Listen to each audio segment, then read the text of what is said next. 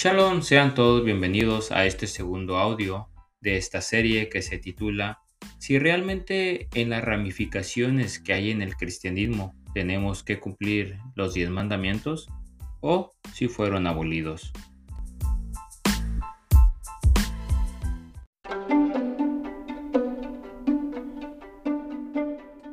¿Crees que Yeshua, conocido como Jesús, vino a abolir sus mandamientos? Bueno, esto lo vamos a estudiar en esta serie de audios. Comenzamos.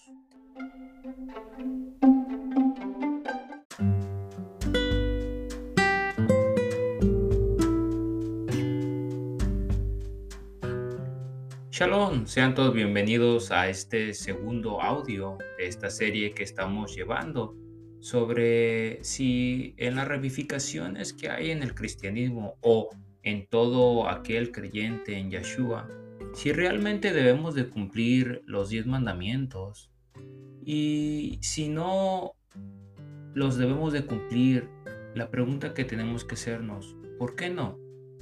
¿Quién tuvo la autoridad para cancelarlos?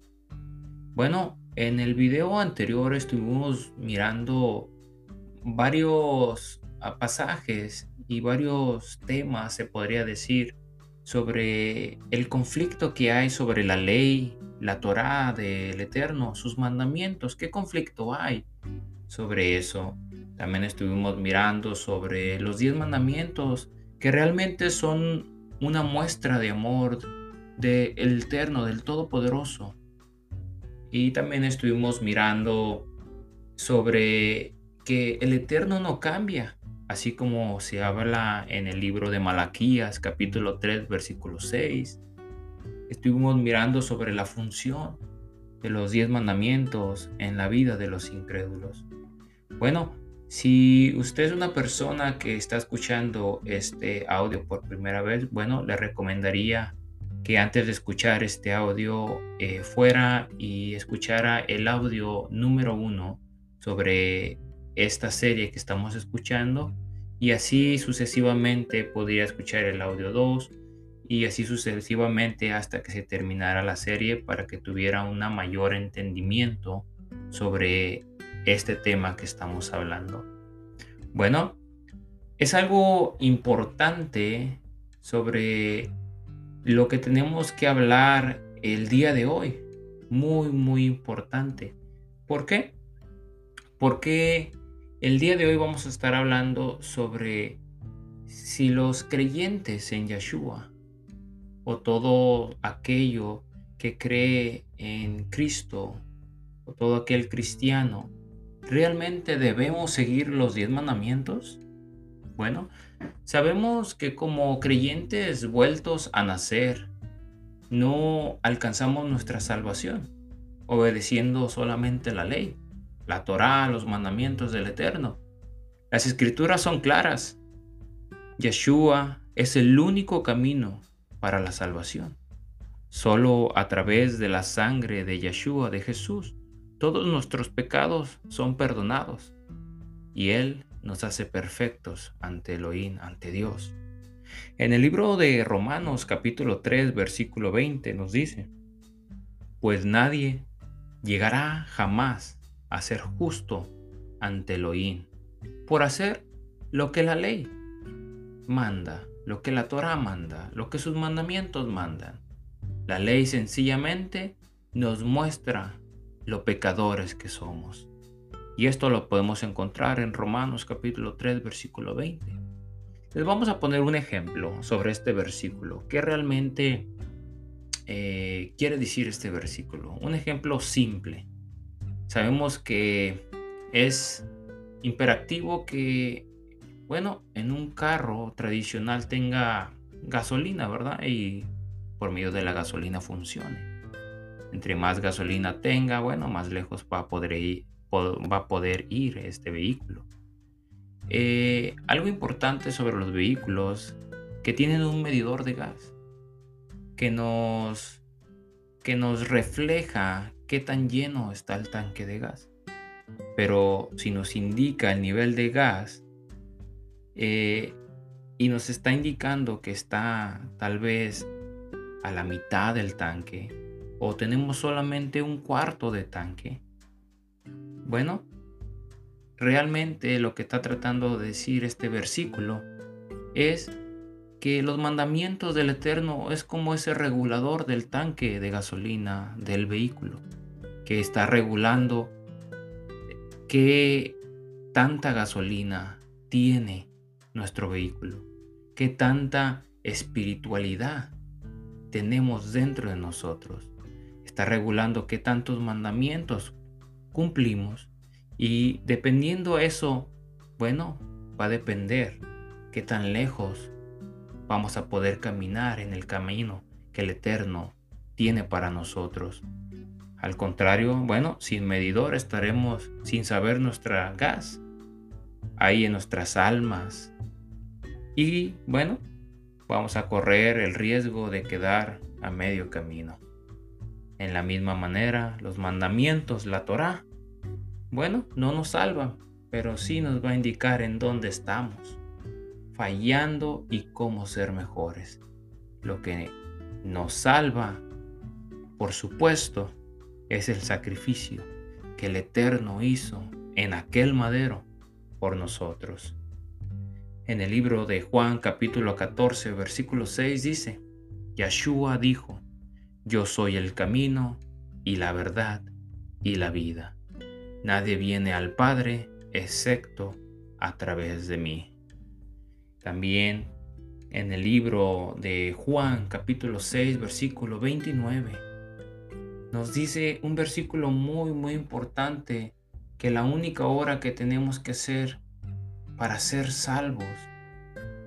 Este texto nos da un versículo clave donde Yeshua, donde Jesús dice, la única obra que Dios quiere que hagan es que crean en quien Él ha enviado.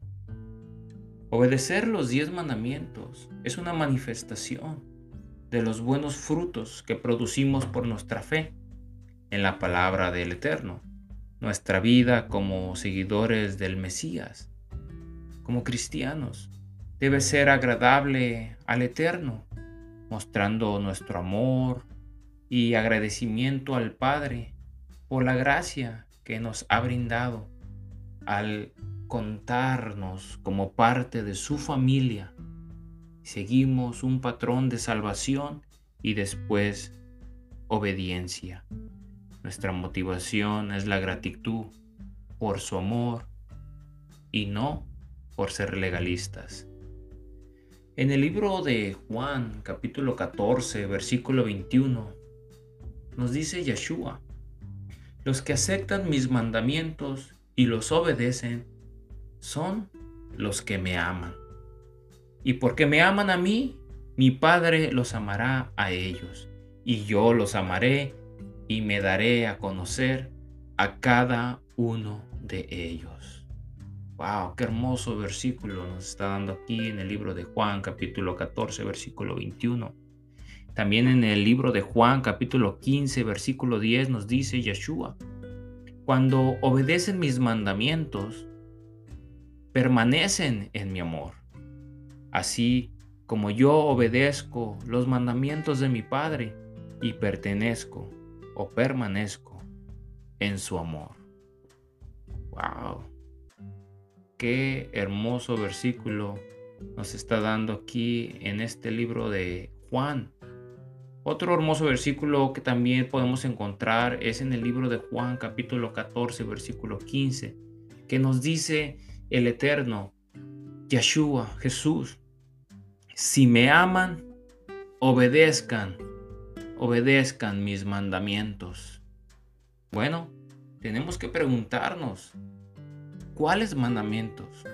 ¿De qué mandamientos se está refiriendo? Bueno, en el libro de Éxodo capítulo 20, de el 2 al 17, nos da la respuesta. Si tienen ahí en donde se encuentran a su mano una Biblia, bueno, me pueden acompañar en Éxodo capítulo 20, versículo 2 al 17. El primer y gran mandamiento aquí en el libro de Éxodo, es donde se introduce el Eterno. Dice, yo soy tu Elohim, tu Dios, quien lo sacó de la tierra de Egipto, fuera de la casa de esclavitud. Yo soy el Eterno mismo introduciéndose a su pueblo. Primer y gran mandamiento. El segundo mandamiento, no tendrás dioses delante de mí. No te harás para ti imagen tallada de ningún tipo de, de, representación, de ninguna cosa arriba en el cielo, debajo en la tierra o en el agua debajo de la línea de la orilla. No te inclinarás a ellas ni las servirás, porque yo soy tu Elohim, tu Dios, soy un Elohim celoso, castigando a los hijos por los pecados de los padres hasta la tercera y cuarta generación de aquellos que me odian, pero exhibiendo misericordia hasta la milésima generación de aquellos que me aman y obedecen mis mandamientos. El tercer mandamiento, no usarás a la ligera el nombre de tu Elohim, del eterno tu Elohim, porque yo no dejaré sin castigo al quien use su nombre a la ligera. Y esto es algo tremendo. No tener o no usar a la ligera el nombre del Eterno. Tenemos que tener mucho cuidado sobre este mandamiento, tercer mandamiento. El cuarto mandamiento y uno de los más olvidados sobre aquellos que dicen que amamos, que amamos al Eterno. Cuarto mandamiento, recuerda el día de Shabbat para apartarlo para el Eterno. En otra traducción dice, acuérdate del día de descanso o el día de reposo. Bueno, mucha de la gente hoy en día se ha de preguntar, ¿qué significa Shabbat? Bueno, esto lo pueden mirar en el Diccionario Strong número 76-73. Shabbat tiene muchos significados, pero uno de ellos es reposo, es guardar, reposar, parar, cesar de lo que estés haciendo, dejar lo que estés haciendo. También tiene eh, otros significados mayores, pero estos solamente son unos de muchos significados que tiene esta o este mandamiento número 4, cesar de lo que estés haciendo. Y en el versículo 9 nos dice, tienes seis días para laborar y hacer todo tu trabajo, pero en el día, pero el séptimo día es Shabbat para el eterno tu Elohim. En él no harás ninguna clase de trabajo, ni tú, ni tu hijo, ni tu hija, ni tu esclavo o tu esclava, ni tus animales de cría, ni el extranjero viviendo contigo dentro de las puertas de tu propiedad. Porque en seis días hizo el cielo y la tierra, el mar y todo en ello, pero en el séptimo día Él descansó, Él reposó. Por esta razón, el Eterno bendijo el día Shabbat y lo apartó para Él mismo. Wow.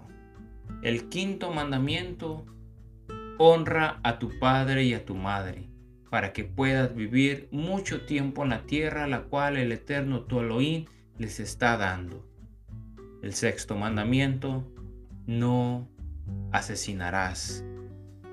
Séptimo mandamiento, no cometerás adulterio. Octavo mandamiento, no robarás. Noveno mandamiento, no darás falso testimonio contra tu prójimo. Décimo mandamiento, no codiciarás la casa de tu prójimo no codiciarás la esposa de tu prójimo, su esclavo o su esclava, su buey, su asno, ni nada que pertenezca a tu prójimo. Estos diez mandamientos, estas diez palabras, a lo que en hebreo se le conoce como Aseret Hadedibrot, las diez palabras, estos mandamientos que el Eterno nos da para regirnos como un pueblo santo, un pueblo escogido, un pueblo apartado, un pueblo para que seamos de ejemplo para las demás naciones. Para eso, nuestro Elohim Todopoderoso nos está dando estos bellísimos mandamientos, estas bellísimas eh, ejemplos para poder nosotros mismos ponerlo por obra y que todas las naciones del mundo miren que nosotros somos un pueblo especial, un pueblo apartado. En el libro de Mateo capítulo 17, versículo 18, nos dice, no penséis que he venido para abrogar la ley, la Torá o los profetas. No he venido para abrogar, sino para cumplir. Y la pregunta que tenemos que hacernos hoy en día, que muchos hoy en día han malinterpretado este versículo. Este versículo que se encuentra en Mateo capítulo 17, versículo 18, donde la gente piensa que el Eterno ya cumplió la ley, que el Eterno ya ha venido a cumplir su ley. Por tal razón, nosotros no tenemos que cumplirla, porque Él ya la cumplió por nosotros. Bueno, ¿realmente es esto lo que el Eterno está tratando de decirnos? ¿Realmente este es el significado que, que es el es lo que Él nos está tratando de decir? Bueno, tenemos que mirar si realmente esto es lo que Él nos está queriendo decir hoy en día. Es muy interesante saber o distorsionar los versículos por el desconocimiento de la palabra del Eterno. Ese desconocimiento que mucha gente hoy en día lo tiene. La gente muchas veces de la muchas veces la gente no, no sabe los significados más allá, las profundidades que tiene realmente la palabra del Eterno, que realmente nos está tratando de decir. No penséis que he venido para abrogar la ley o los profetas. No he venido sino para cumplir, para poder comprender mejor lo que Yeshua está tratando de enseñar en este importante texto es comprender que, qué realmente significa la ley y los profetas. En primer lugar, en el canon hebreo contenía 24 libros y estos estaban divididos en tres partes. La ley, que es conocida como la Torá o conocido también como el Humash. Los profetas, que es conocido como los Nevin, y los escritos, que se conoce como los Ketuvim. Y estos, en estos incluían en el número uno, que es la Torá, la ley. La, la Torá incluye Génesis, Éxodo, Levíticos, Números y Deuteronomios. En el número 2 se encuentra los Nevin, que se encuentran los profetas. Entre los profetas se encuentra Josué, jueces, reyes, Samuel, Isaías, Jeremías, Ezequiel, Oseas, Joel, Amós, Adbías, Jonás, Miqueas, Naún, Abacú, Sofonías, Ageo, Zacarías, Malaquías. Y entre los escritos se encuentran los salmos, los proverbios, Job, cantares, Ruth, Lamentaciones, Eclesiastés, Esther, Daniel, Nemías, Esdras, Crónicas. En ocasiones a la tercera división simplemente se le llamaba los salmos muchas veces en, la Biblia. Se ha citado muchas veces como, como el Eterno, nuestro don Yeshua, lo, lo sigue ah, diciendo una vez y otra vez en varios pasajes cuando menciona sobre los salmos. Bueno, por eso cuando el gran maestro nos habla acerca de la ley y los profetas, bueno, se refiere al canon hebreo y no solo lo citó aquí, sino en otras ocasiones también. En el libro de Lucas, capítulo 24, versículo 44, nos dice, y les dijo, estas son las palabras que os hablé, estando aún con vosotros, que era necesario que se cumpliese todo lo que está escrito de mí en la ley de Moisés, en la Torá, en los profetas, en los salmos. Por tanto, cuando Yeshua hablaba acerca de cumplir la ley y los profetas, y en otras ocasiones en los salmos, se refiere a cumplir básicamente todo el Antiguo Testamento, que incluye nuestros primeros 39 libros que hoy en día se tienen en la Biblia y en los libros que tiene el pueblo de Judá, pueblo de Judá conocido como los judíos que tienen 24 en la Biblia. Bueno, no obstante, los judíos de los tiempos de Yeshua habían confundido realmente el verdadero camino que la ley quería mostrar y habían caído en una serie de interpretaciones que los llevaron a establecer una serie de mandamientos de hombres que imponían al pueblo, desviándose de la verdadera verdad, de la esencia de la palabra del Eterno.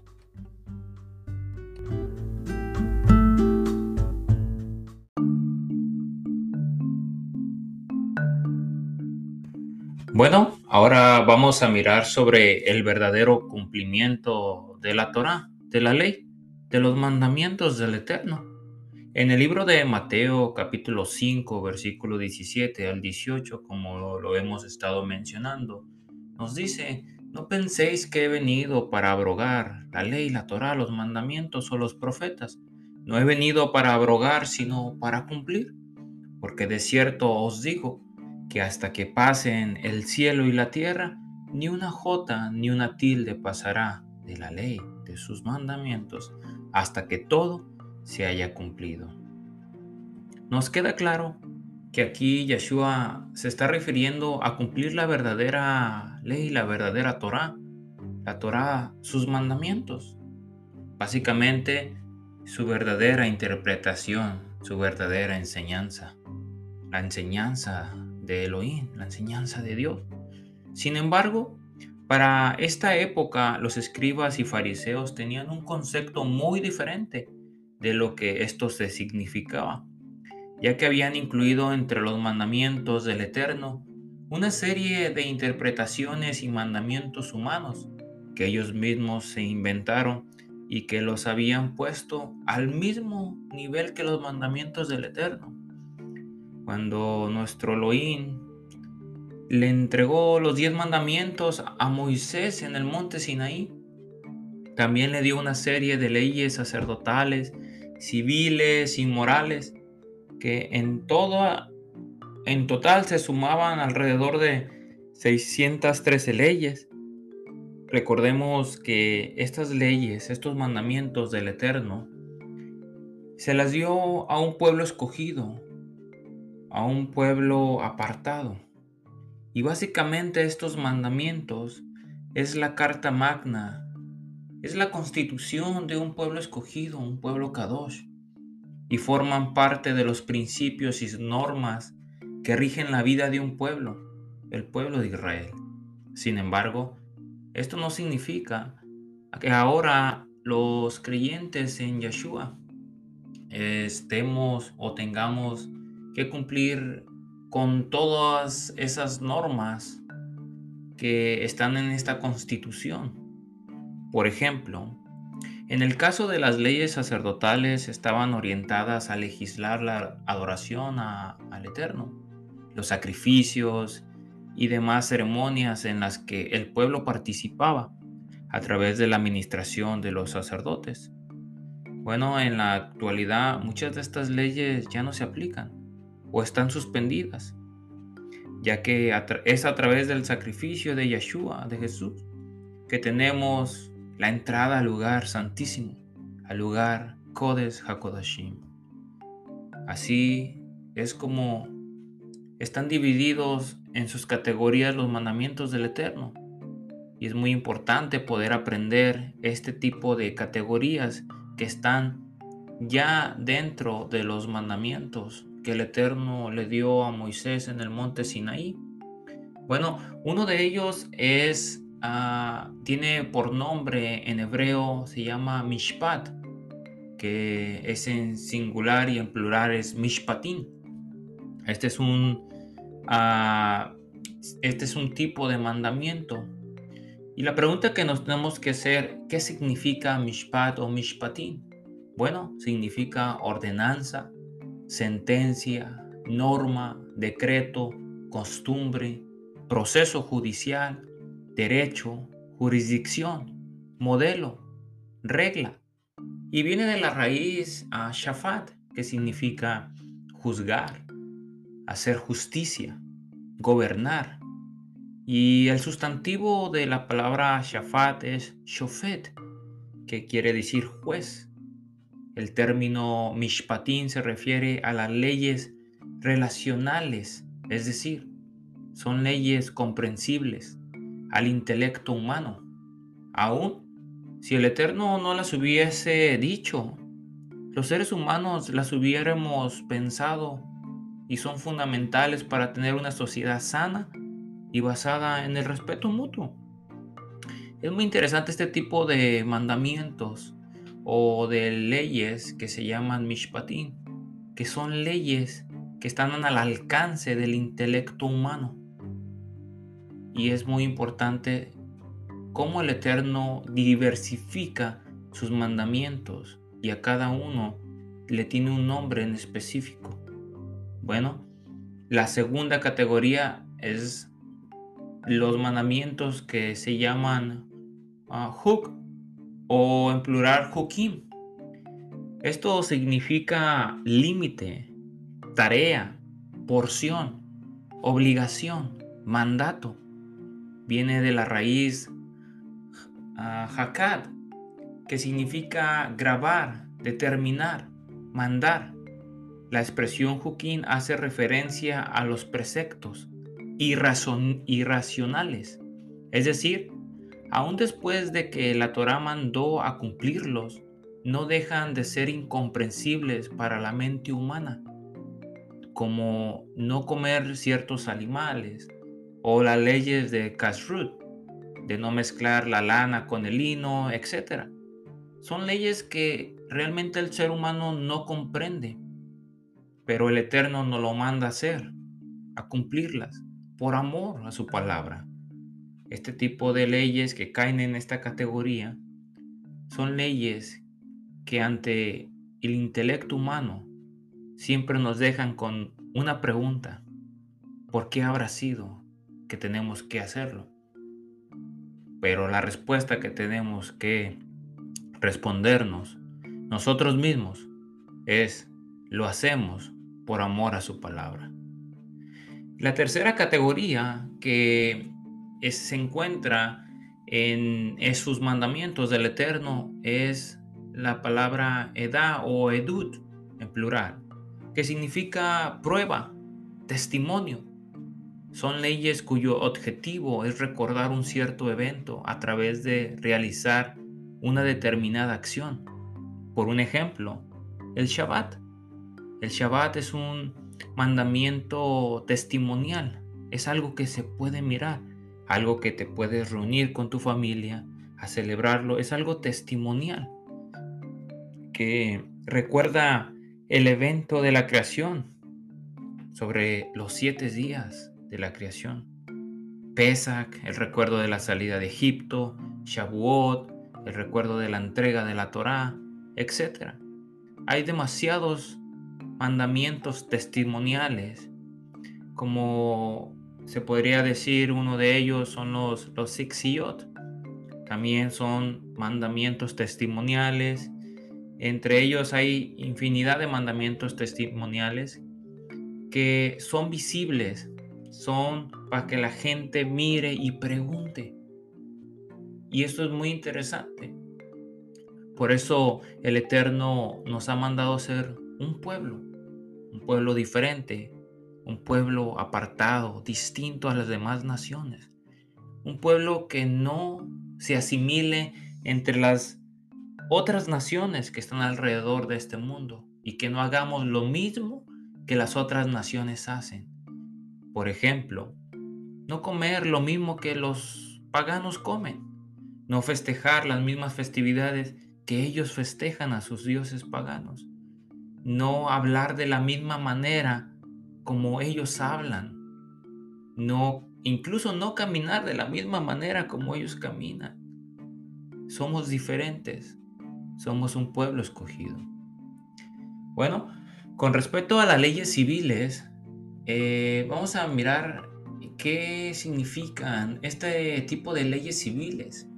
El derecho civil es un conjunto de normas y, que regulan las relaciones privadas de, de cómo los seres humanos o cómo un pueblo en específico están ah, estas normas establecen como un marco normativo para relaciones familiares, derecho de la persona, obligaciones, contratos o derechos sobre las cosas y entre otros. Las leyes civiles para los que somos parte de un pueblo escogido del Eterno nos deberían de aplicar porque somos parte de ese pueblo escogido.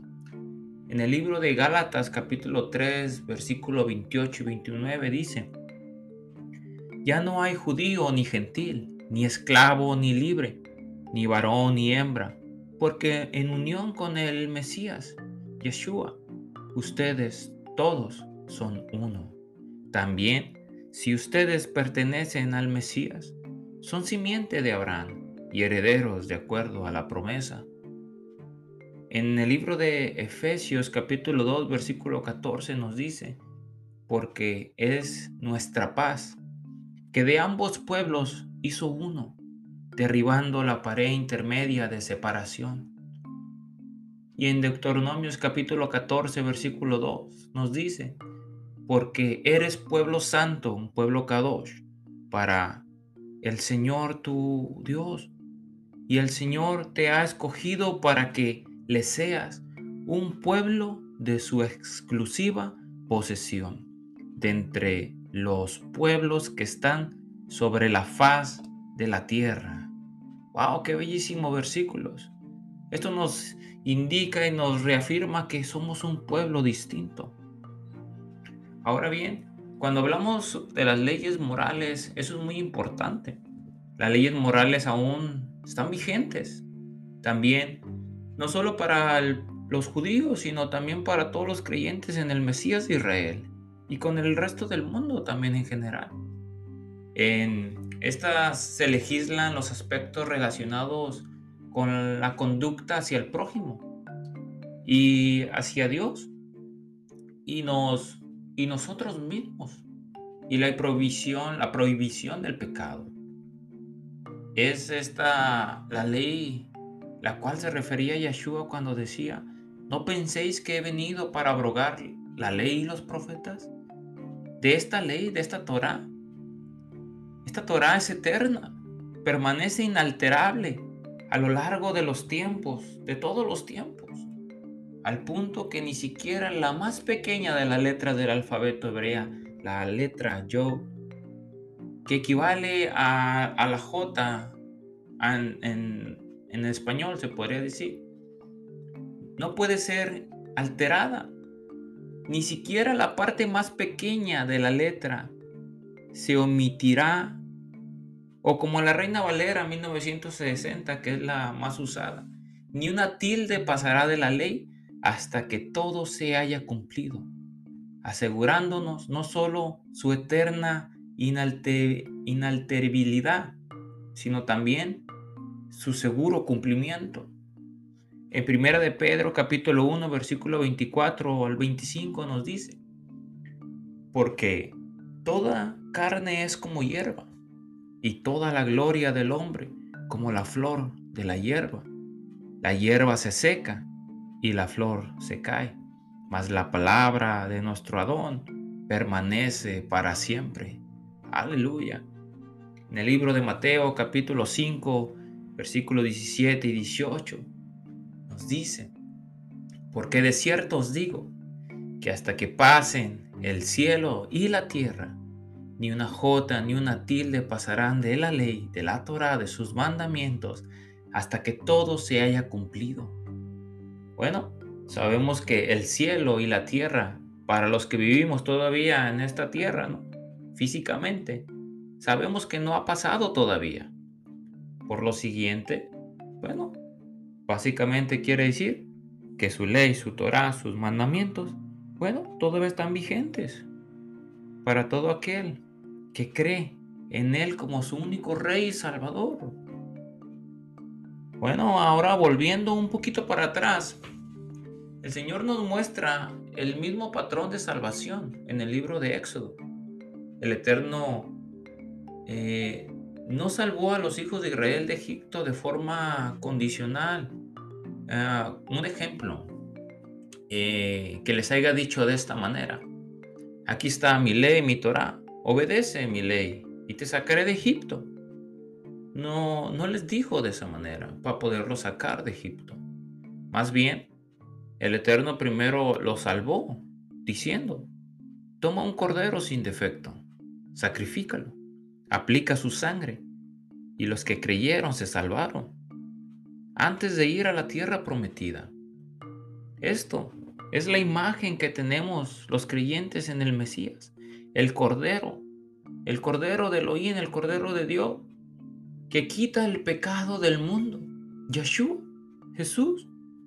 Así que cuando aceptamos a Yeshua como nuestro Salvador, como somos nosotros salvados por su sangre, y a partir de ese momento estaremos con Él toda la eternidad. ¿Cómo? Bueno, si guardamos sus mandamientos. En el libro de Deuteronomios capítulo 6, capítulo 5, del 6, 27 y el 29 nos dice, yo soy tu Adón, tu Elohim, quien te rescató de la tierra de Egipto, donde eras esclavo. Y el pueblo de Israel dice esto, ve tú y escucha lo que dice el Señor nuestro Dios. Luego, ven a contarnos todo lo que Él te diga y nosotros obedeceremos y lo escucharemos. Imagínense esto que acaban de decir aquí, esta palabra. En hebreo dijeron Nase. Obedeceremos y escucharemos. Y el Eterno dice esto, er, estas palabras tan hermosas. Oh, si siempre tuvieran un corazón así, si estuvieran dispuestos a temerme y obedecer todos mis mandamientos, entonces siempre les iría bien a ellos y a sus descendientes. ¡Wow! Nace Benishma. Obedeceremos y escucharemos. Hoy en día, totalmente distinto, ¿verdad? Hoy en día, para poder obedecer, necesitamos mirar físicamente los milagros.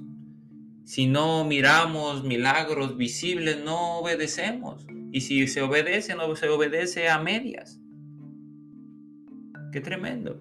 Todo lo contrario. Luego de la trayectoria a la tierra prometida, el pueblo de Israel fueron al monte Sinaí en donde el Eterno les dio su Torah, sus instrucciones de vida, lo que los iba a regir como, como, como un pueblo escogido, un pueblo íntegro, su, su ley, su Torah, para que ellos la siguieran. De la misma manera nosotros como creyentes recibimos su Torah, su ley, sus mandamientos. Es a través de las escrituras y por el amor y agradecimiento a nuestro don Yeshua por el sacrificio que hizo por nosotros. Empezamos a obedecer su Torah, sus mandamientos, su ley. De Él, del Todopoderoso, de aquel que te dio la vida, de aquel que te sacó de la oscuridad a su luz admirable. En el libro de Éxodo capítulo 19 versículo 8 nos dice, y todo el pueblo respondió a una voz, haremos todo lo que nuestro Adón ha ordenado. Entonces Moisés llevó al Señor la respuesta del pueblo.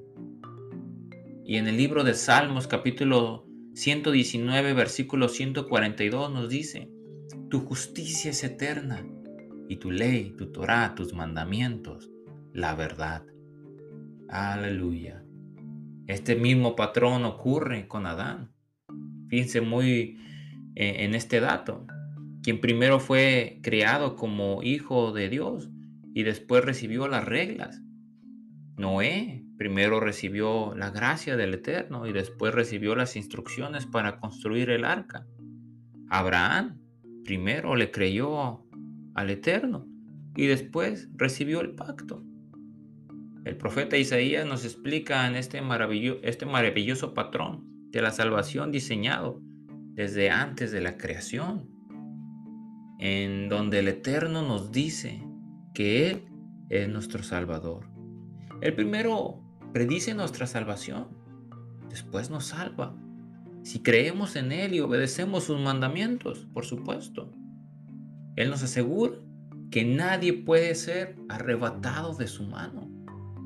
En el libro de Isaías capítulo 43 del 11 al 13 nos dice, yo, sí, yo soy el Señor y no hay otro Salvador.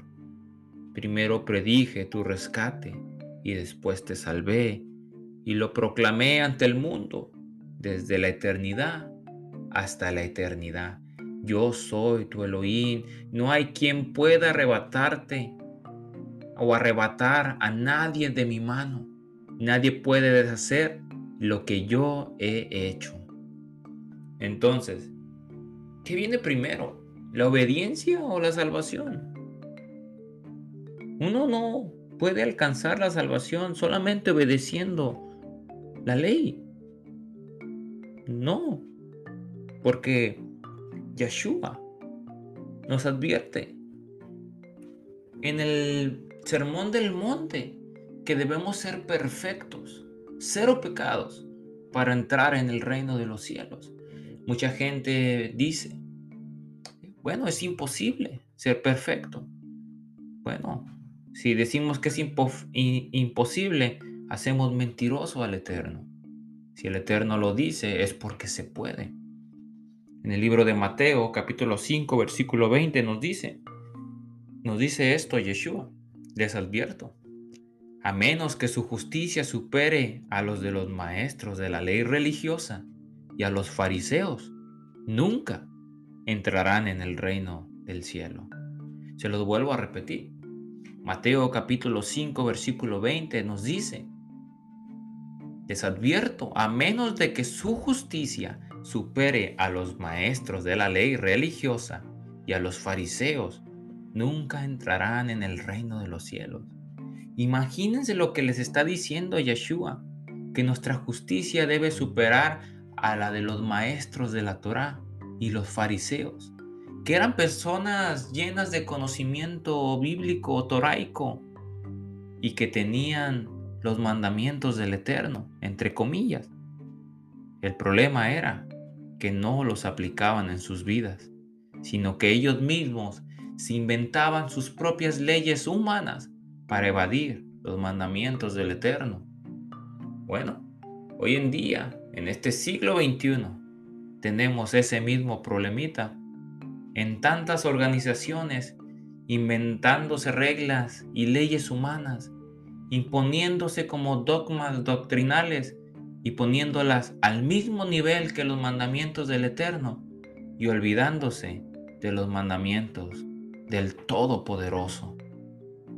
Los invito a estudiar y escudriñar la palabra del Eterno y por un momento hacer un lado todo dogma doctrinal que nos esté impidiendo nuestro crecimiento espiritual.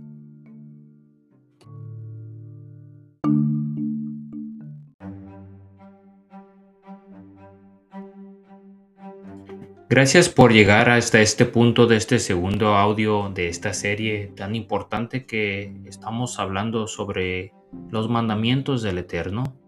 Bueno, en este tercer audio que viene vamos a estar hablando si realmente los creyentes en Yeshua podemos cumplir con estos mandamientos, con estas diez palabras.